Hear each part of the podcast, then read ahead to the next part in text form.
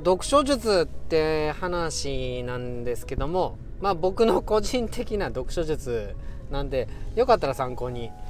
えっと本ってね僕にとってはなんか外付けの脳なんですよね。あの外付けハードディスクみたいな。外付けの脳なんですよね。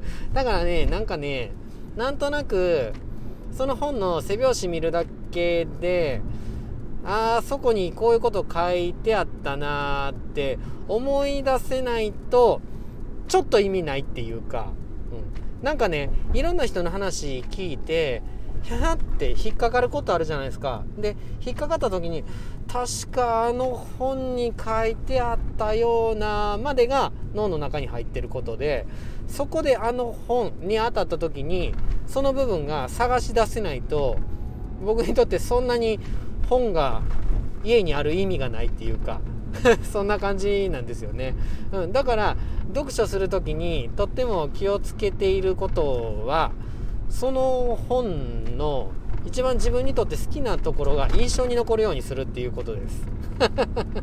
だからね電子書籍はあんまり好きじゃないんですよね、うん、あの電子書籍でも好きなジャンルはあるんですよ。すごい自分の娯楽として読む時、うん、漫画とかそう、うん、あとライトノベル的な、うん、転生したらスライムだった件とかなんかあれあんなんね漫画みたいなもんなんでああいう小説がピャーッポロロロって読むためには電子書籍がいいですよね。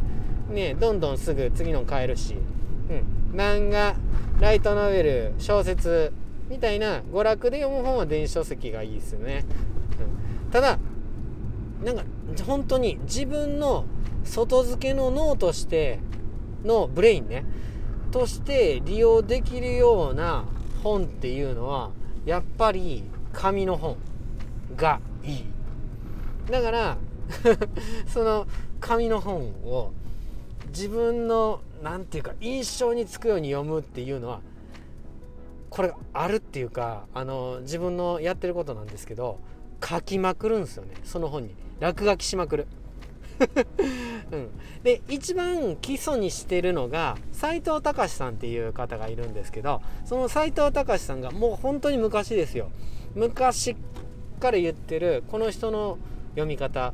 3色ボールペンで読む日本語っていうあの本があるんですけどそこに書かれてたね日本の文章の読み方があるんですよね、うん、3色って赤青緑です。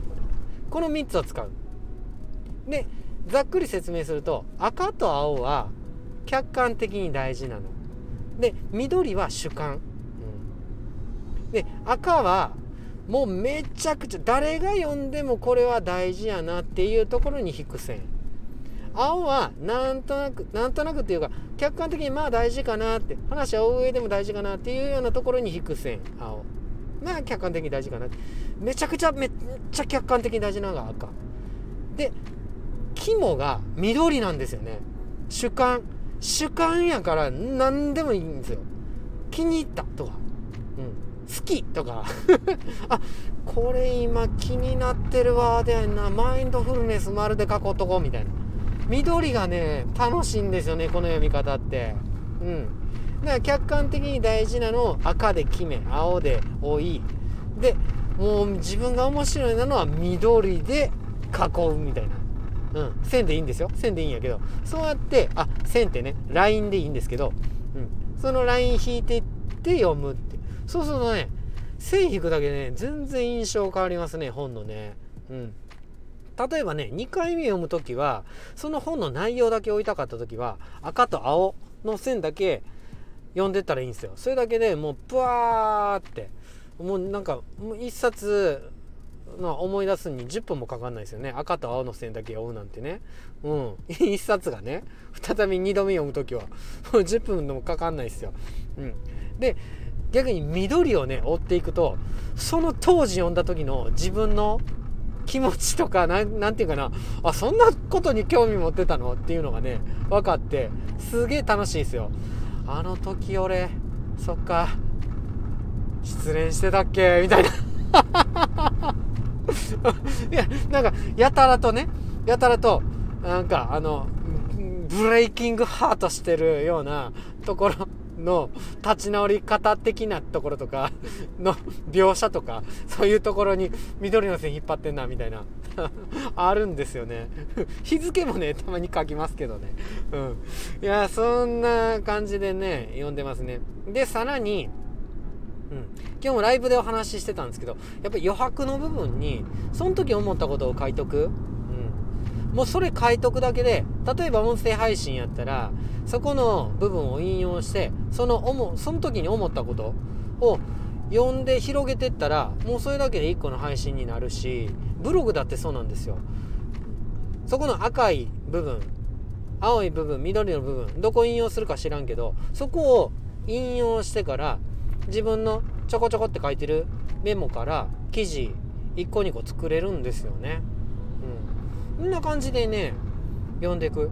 で、そうやって読んでいくと、その本、当然ブックオフとかに売れないですよ。売れないけど、ね、あなたにとって世界で一つの本になるでしょ？これがね、一番素敵なんですよね。世界に一つしかない本。何も書いてなかったらどこにでもあるよ本屋でさわんさかあるやんね聖書だってそうでしょうね世界中に何冊あるかみたいなでも書き込めばあなただけの本になるうんあなただけの外付けのブレインになるしあなただけの世界で一冊の本になるってめっちゃ素敵じゃないですかそうやってね本をねノートみたいにしてね、うん、書いたりして読んでいくと超楽しいっすよ。もうめっちゃおすすめなんで、やってみてくださいね。これが高瀬の読書術でした。知らんけど。それじゃあね、失礼します。バイバーイ。